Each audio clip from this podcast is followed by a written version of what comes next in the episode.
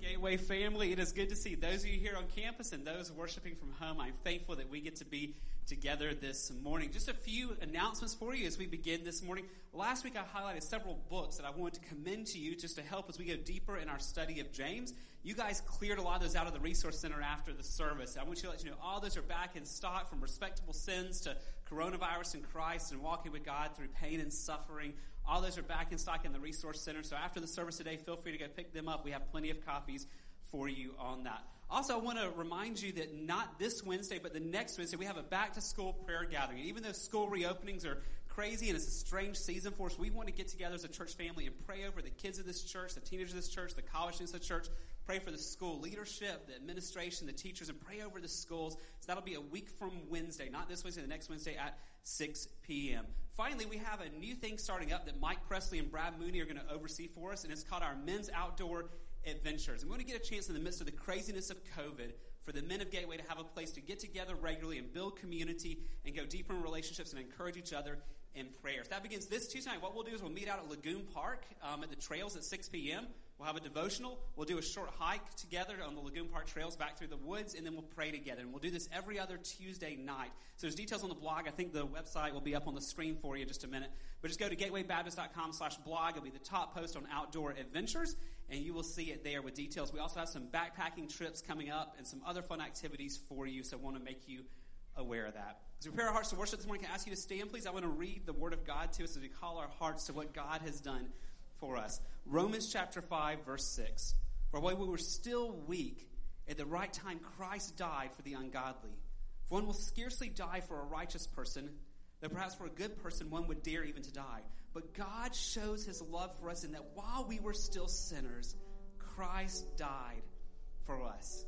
Since therefore we have now been justified by his blood, much more shall we be saved by him from the wrath of God.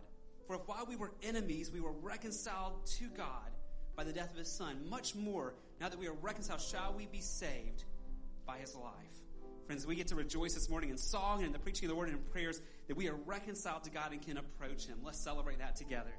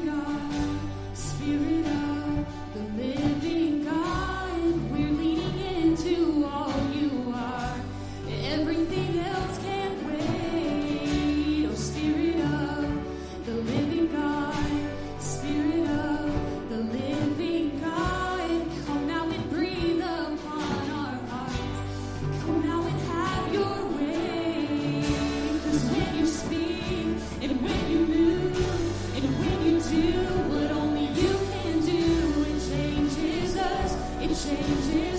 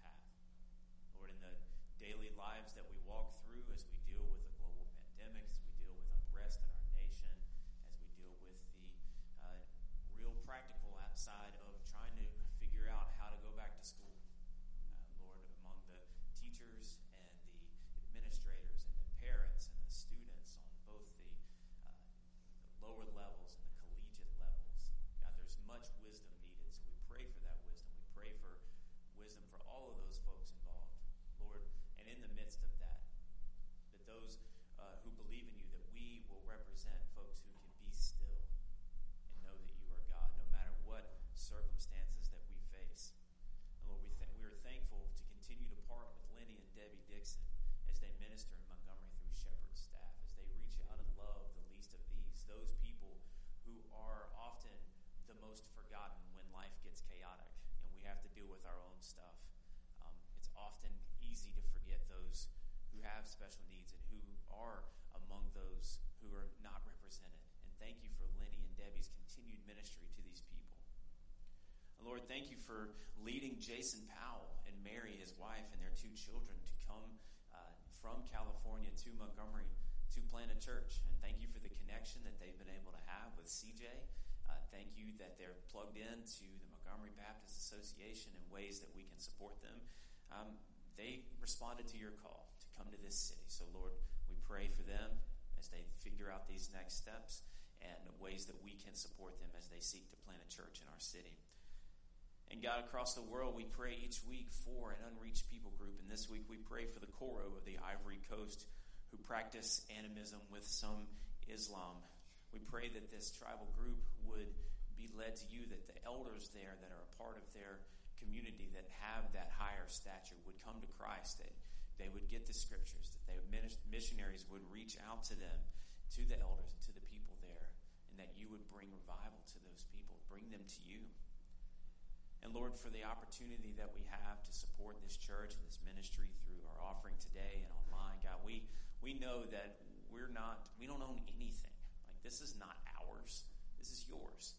Everything we have is yours. And so when you say, give some back to me as an act of faith, then yeah, we'll give it back. It's yours. We're just stewards of it. So, Lord, we pray that you will bless that. Bless the, the, the hearts of those who are giving it back to you. Lord, that we would be a part of the ministry that you are doing. And for Preston this morning, as he shares, God, thank you for he and Michelle. Thank you for their time with us. Thank you that they faithfully serve this church. Um, and as they take the next steps forward, Lord, we're just, we pray blessings over them as they continue to pursue you. And as he shares the, the word with us this morning, God, give him the words to speak and give us attentive hearts and minds. We ask this in Jesus' name. Amen.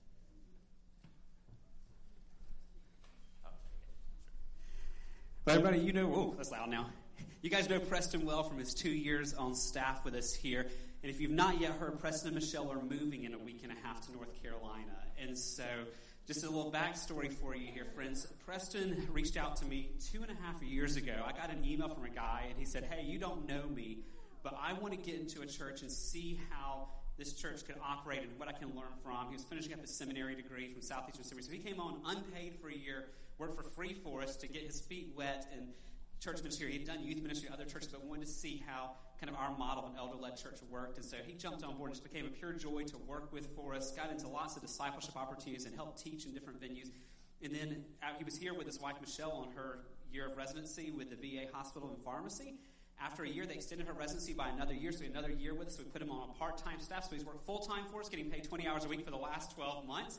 And we finished up that. And during this time, he's helped disciple college students and young adults in the church. You've heard him preach many times along the way, and he's just been a true friend to us. But we're thankful that the Lord is giving them a new opportunity, a new season in life, but we are going to miss them. And so, with Him only having 10 days left and Him being a faithful preacher, I've asked Him to give us a final challenge to you guys. He'll still be here next Sunday, but they'll be packing up, busy moving. So, here we are a week out. He's going to give you a final challenge and word of encouragement to you. So, we're pausing our study of James this morning and let Preston give you a charge from the Word of God this morning. Preston, we're grateful for you and excited to hear you preach this morning.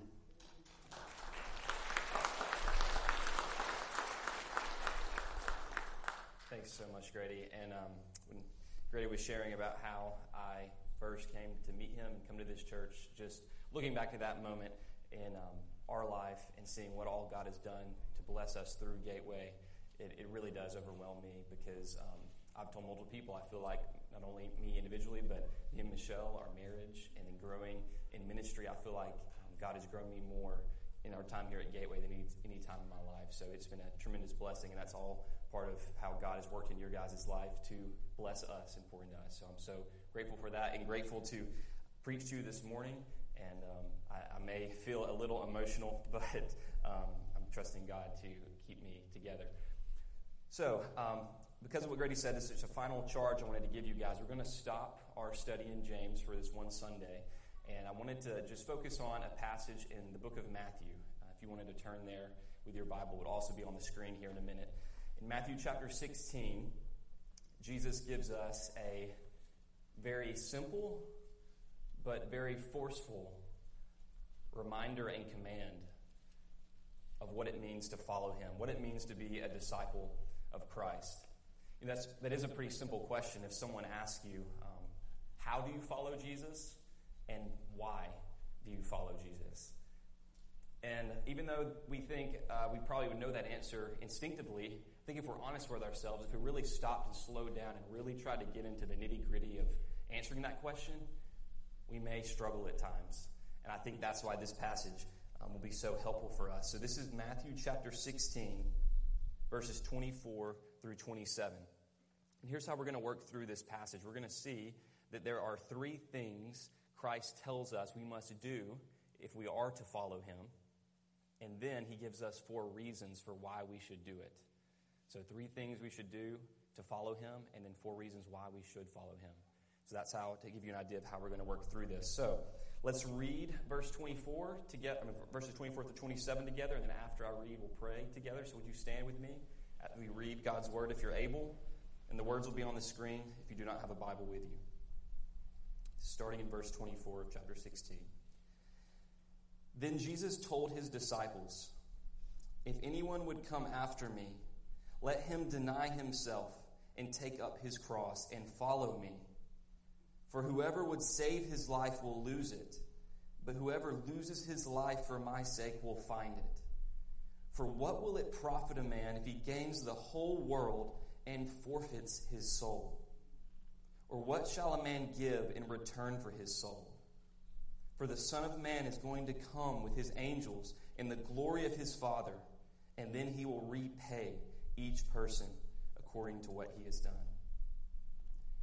Father, we ask you, Lord, as we study this passage that, that is firm, that is a hard saying, Lord. But we trust that you have softened our hearts of your people to be able to hear this truth, Lord.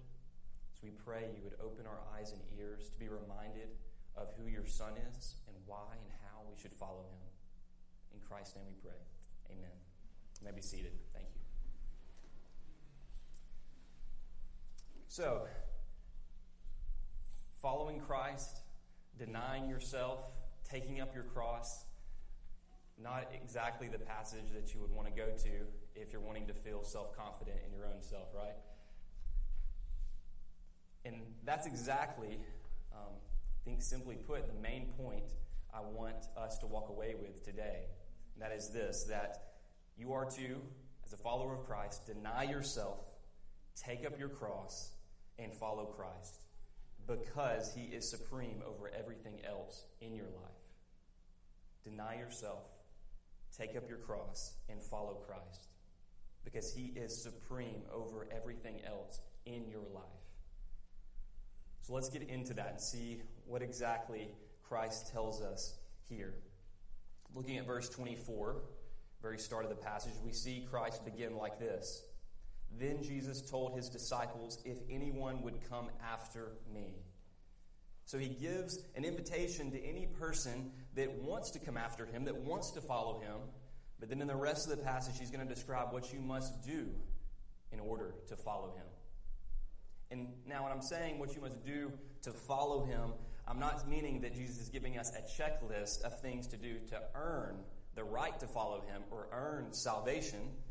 We know that's not the case because if you read all of chapter 16, you'd see in verse 17 where Jesus tells Peter that the only reason Peter actually believes Jesus is the Messiah and the Son of God is because God the Father had supernaturally revealed that to him in his heart. So he's not telling us what to do to earn a relationship with him because we know the Bible says that left to ourselves, we can never place our faith in Christ and follow him. It takes God initiating and sending the Holy Spirit to open our eyes and receive him. And that's why verse 24, Jesus starts out the way he does. He says, To his disciples, if anyone would come after me. Jesus knew that it was only his disciples that would truly be able to carry out this description of following him that he gives. But we'll see that that description of what he gives uh, for following him, it's not only just the one moment commitment, the one moment you, you make the decision to follow Christ, but it's the ongoing commitment and relationship that extends out from that one moment of conversion. So we're seeing that this idea of following Christ is not necessarily only a one time commitment, but a lifetime habit and a lifetime relationship with Christ. So, thinking of that, thinking of this relationship with Christ, following Christ, let's start in verse 24 and see one of the first things Jesus says we must do to follow him. So, reading verse 24 again, Jesus says, If anyone would come after me, let him deny himself and take up his cross and follow me. So, look at that first phrase let him deny himself. To deny yourself is to totally give up your own sinful will and desires and embrace God's will and desires in Christ instead. But to do that, to deny yourself, you first have to come to the realization that apart from Christ, there is nothing good in you. That apart from Christ, there's nothing righteous about you. There's nothing in you that deserves anything good from God at all except his punishment and wrath. So when you come to see your sin as God sees it, in that moment, you cannot look at yourself and think, oh, yeah, there is something good in me. I'm not as bad as them, or I try to do this, or I try to do that. You can't answer that way because denying yourself means that you're confessing that your flesh is not good for anything except sending you straight to hell. So I think it's interesting, too. You see that word deny, that the Greek word translated deny in this verse is the same Greek word translated deny in the story of Peter denying Jesus three times. You may be familiar with that story when Jesus is getting arrested and about to be crucified. Peter is standing up away watching, and three times someone comes up to him and says, I think I know you. I think I saw you with Jesus. And what's he say three times in a row? No. Eventually, he even says, I don't even know the man. That's a picture of what Jesus is saying we should do to our sinful flesh. I don't even want to be a part of that old person. I don't even want to be a part of that old life. Denying myself and instead embracing the desires of Christ. That's how we're supposed to do this. I don't want anything to do with my old self. It's to say what Paul said in Romans 7 I know that nothing good lives in me, that is, in my flesh. And looking at that, this idea of denying yourself in verse 24 makes me think about one of the most common conversations that you'll have with people when sharing the gospel with them, especially in our region, in our area. And it'll go something like this You'll be talking to a person, and you'll eventually ask them if they're a Christian, and they say yes. But then you quickly pick up on the fact that they don't understand the gospel at all. That to them, the only thing required for being a Christian and going to heaven with God forever is to simply acknowledge the existence of God. That's all that's required. There's no recognition of their own sin, their own heart, their own separation from God. And it's in those situations that I try to ask them, if you died right now and were standing before God and He asked you, Why should I let you in to my kingdom to be with me forever? What would you say? And never fails, the identity of true believers and true unbelievers is revealed in that moment. Because the true believer is going to respond differently, but the true unbeliever is going to start with one word I. I did this. I tried my best. I helped this person. I said a prayer. I was a member of this church. But what's the true believer going to do? Simply going to raise their finger and point to Christ and say, He did this for me. He died for me. He shed his blood for me. He is the only reason I am worthy to be here and spend eternity with you. Because Jesus is telling us that same thing here. That's why he's saying we have to deny ourselves, because that's the only response that is acceptable for a follower of Christ. When you initially come to Christ, you are denying yourself, placing your trust in Him, throwing away that old life and old self, because that sin, Colossians 2 says, has been nailed to the cross. The record of debt that stood against us with its legal demands. This he set aside, nailing it to the cross. Like we mentioned earlier, this isn't just a one time decision. This is an ongoing, moment by moment, day by day action that Jesus is calling us to. And we know this is the case because of the second thing Jesus tells us to do to follow him. This is also in verse 24. I'll read it again. Then Jesus told his disciples, If anyone would come after me, let him deny himself and take up his cross and follow me. Take up your cross. That's the second thing Jesus says his followers must do, and it's connected to the first denying yourself. If a person is going to deny themselves, there is something else they must be embracing in its place. And Jesus says it's his cross that we have been brought to be united to. So Jesus took, took up his cross, both literally and figuratively, when he resisted the temptation to embrace what a sinful human would have done in that situation, and instead he perfectly embraced his Father's will and his Father's desires, and he's calling us to the exact same thing right here in this passage. For a Christian to take up their cross, they must be willing to align themselves completely with Christ and give up their own sinful, fleshly desires in order to gain Christ. And I don't think there's a better passage in the Bible than Romans 6 that illustrates this for us. This is Romans 6, verses 5 through 8. If you listen to this, this would be super helpful to give us an image of this. Paul says, For if we have been united with him in a death like his, we shall be certainly united with him in a resurrection like his. We know that our old self was crucified with him in order that the body of sin might be brought to nothing so that we would no longer be enslaved to sin. For, we, for one who has died has been set free from sin. Now, if we have died with Christ, we believe that we will also live with him. So, by God's grace, we're brought to the point of being able to embrace Christ and his cross each day because God has united us with Christ in his death. So, think about this. If you are a true Christian, when Jesus died on the cross 2,000 years ago, he took you and killed you with himself. Your old sinful self was as good as dead the moment he died on the cross. It was just waiting to be brought about in space and time here on earth when you were converted. Makes me think of the passage in Chronicles of Narnia when, I can't remember if it was Lucy, maybe, that asked Aslan, Is he safe? And Mr. Beaver, is it, responds back, Of course he's not safe, but he's good. I think that's what Christ is telling us here. Christ isn't safe because if you get too close to him, he will kill you. And that's the best thing that can happen to you. This idea of taking your cross up each day, Paul also says in Romans 6 so you also must consider yourselves dead to sin and alive to God in Christ Jesus.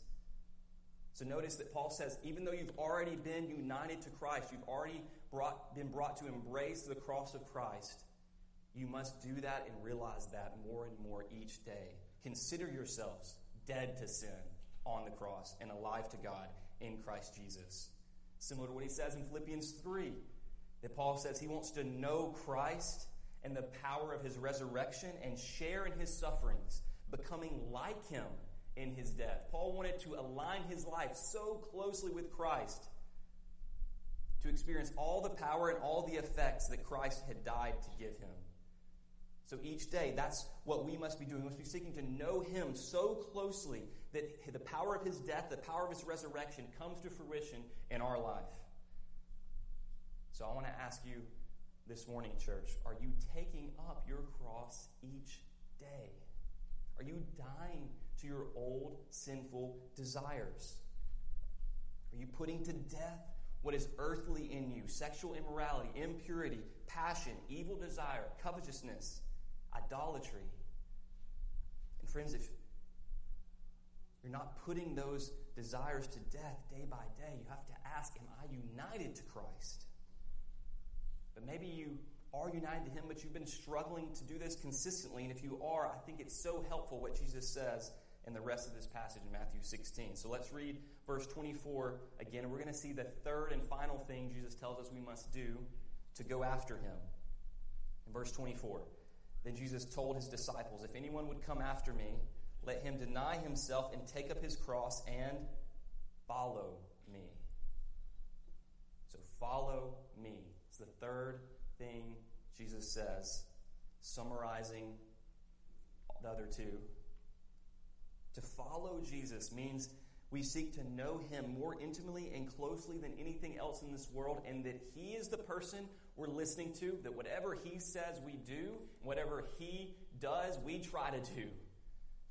And it's only after, Jesus says, it's only after a person denies himself and takes up his cross that he can actually be said to be following Christ. Brothers and sisters, we are to deny ourselves and take up our cross. And the way we do that is simply seeking to walk with Christ as closely as possible. This invitation in Matthew 16 sounds very similar to another one Jesus gave in John 15. He says, As the Father has loved me, so I have loved you.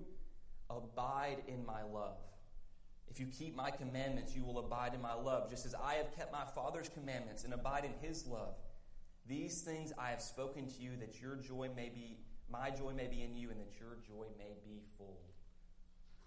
So notice that Jesus says that he has already poured out his love on us, and now he simply is asking us to remain in that love. And we do that by keeping his commands, by following him as the Lord of our life, that whatever he says goes. When you follow someone, you're imitating them, you're listening to them, you're doing what they say. So, in light of that, church, I want to encourage each of you to ask yourself this that if you died today, in this moment, and your family and your friends and the people of this church were reflecting on your life, and they asked each other, who was he or she closest to? Could they say it was Jesus Christ? More than your spouse? More than your children? More than your siblings? More than your parents? More than your friends? More than an object?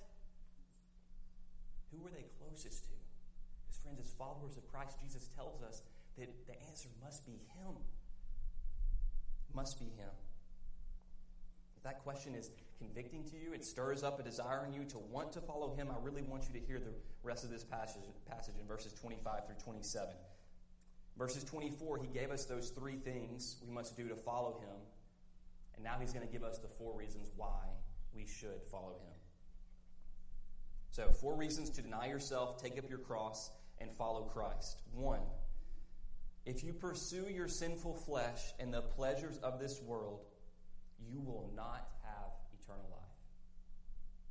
This first one comes from verse 25. It says, For whoever would save his life will lose it, but whoever loses his life for my sake will find it.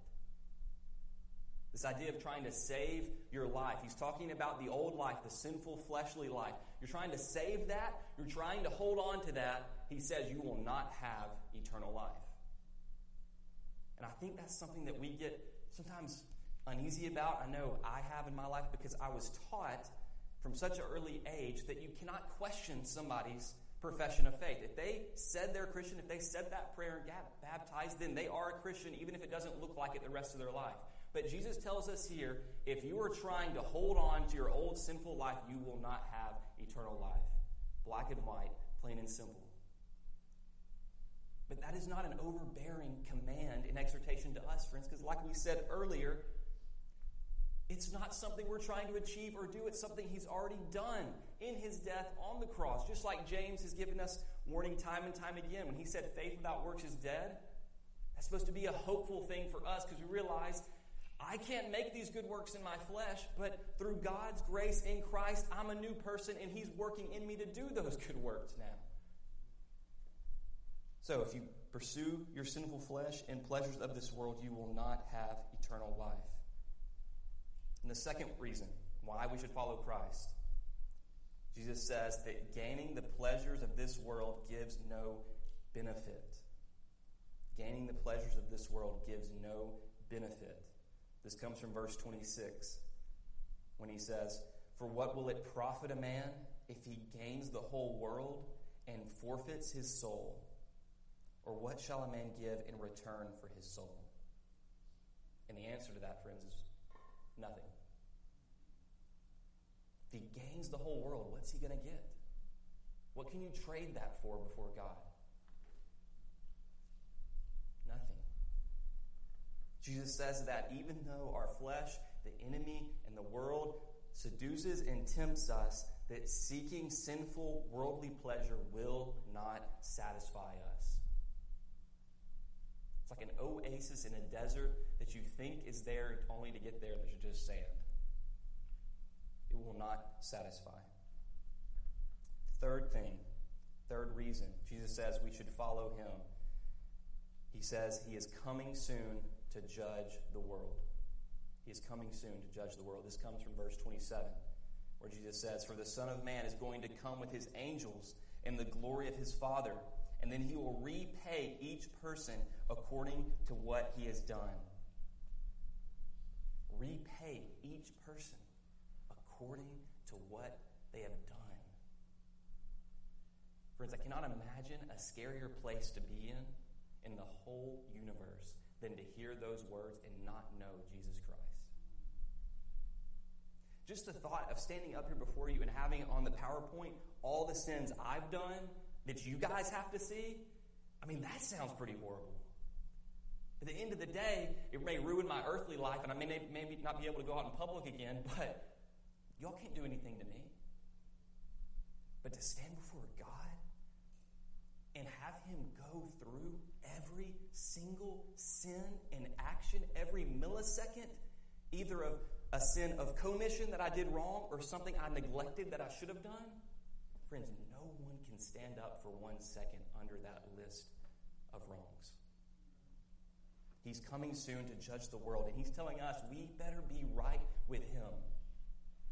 Friends, we should never reach a place as Christians, even though we trust Christ has saved us, we should never reach a place of comfort and cruise control that we, we hear of Jesus' second coming, we don't even have any concern at all.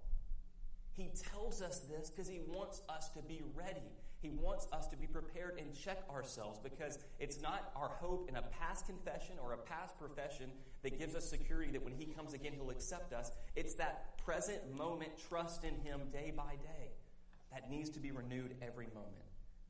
He's coming soon to judge the world.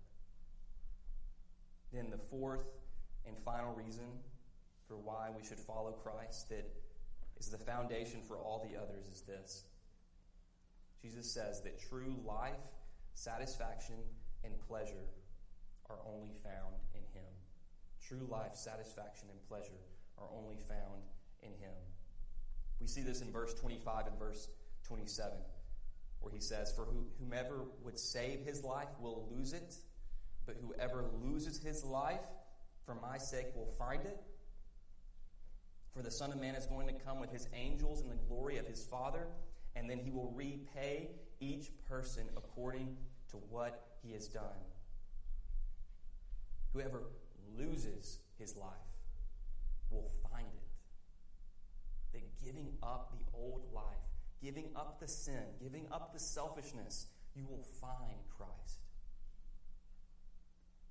That following Him, denying yourself, taking up your cross, you will re- be repaid with the gift of Christ Himself for eternity.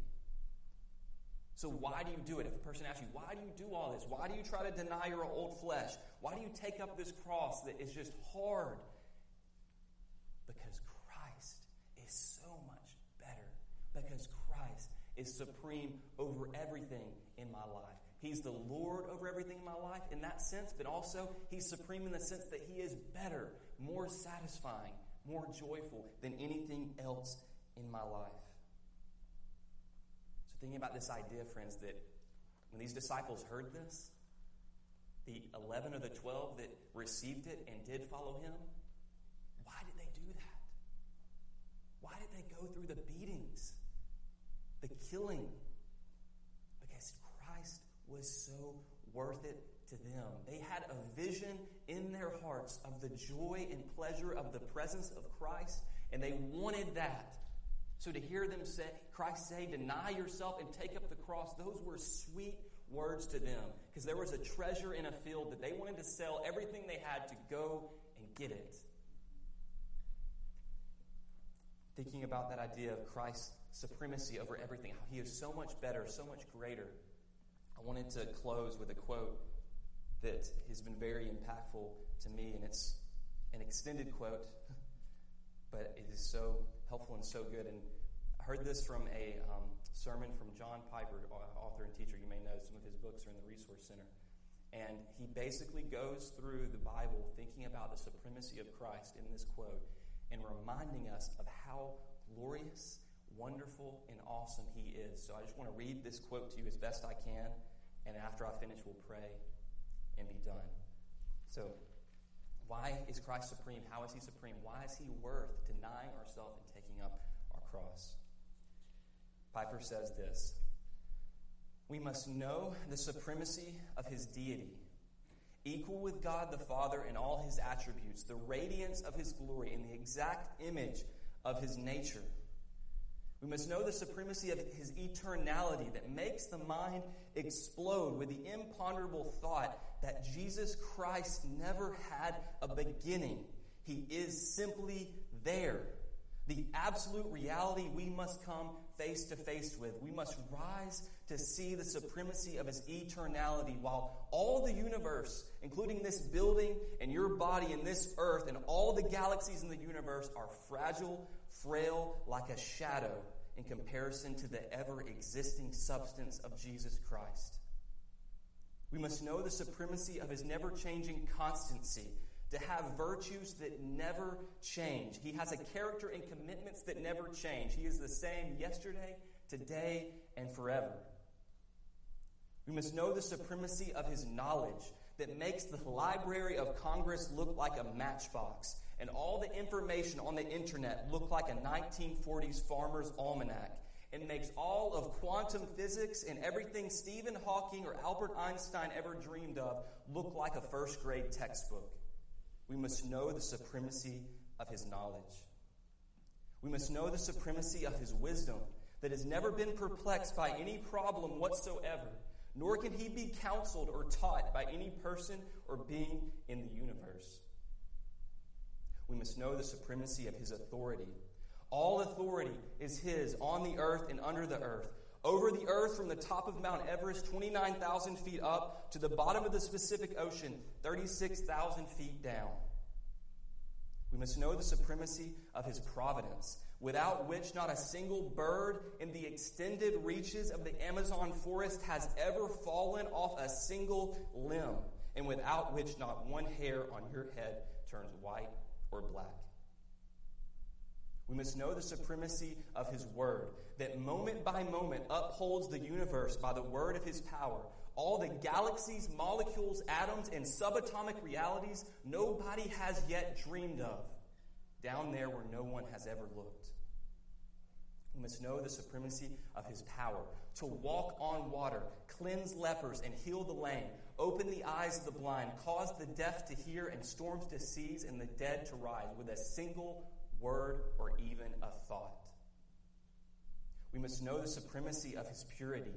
He never sinned. He never had one millisecond of a bad attitude or a sinful, lustful thought. We must know the supremacy of his trustworthiness. He never breaks a promise. He always keeps his word without fail and without question. We must know the supremacy of his patience. He has endured you and me for years and decades, and he has endured this city and this world and will bring his sun to rise every day. Can you imagine why he brought the sun to rise on this wicked city and this wicked world full of us type sinners, and he still causes the sun to rise in the morning? We must know the supremacy of his sovereign servant obedience to keep his Father's commands perfectly and willingly embrace the cross and die in our place. We must know the supremacy of his wrath that will one day explode on this world with such intensity on all those who have rejected them, and those people will call for rocks and mountains to crush them rather than face his wrath. We must know the supremacy of his grace that gives life to the spiritually dead rebels and sinners like us. He gives life to hell bound haters of God. He forgives and justifies the ungodly with his own righteousness and death on the cross. We must know the supremacy of his love, that which died for us while we were still sinners and gives to the absolutely undeserving the ability for ever increasing joy and pleasure in following him forever.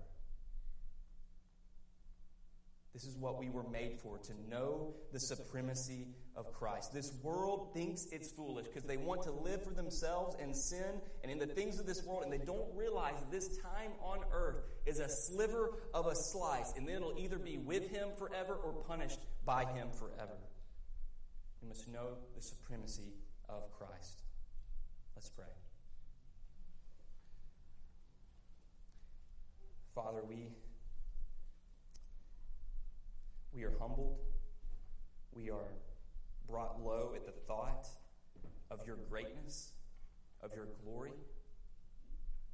or the, the fact that the Holy Spirit right now is inviting us to follow Christ more deeply, more earnestly, that He's inviting us, giving us a chance to repent again, to deny ourselves and take up the cross, Lord. We cannot fathom your supremacy, your greatness, your glory. Lord, in your grace and mercy that we fail at this so often, Lord. We do not follow you as closely as we should, Lord. And we are taking hope and confidence in the fact that you love us, that your love is fixed from all eternity on us. We cannot do anything to affect it. Lord, so we cry out to your mercy, Lord. Please fill us with your spirit. Help us to follow you. Help us to deny ourselves and take up our cross to be followers Christ. In his name we pray. Amen.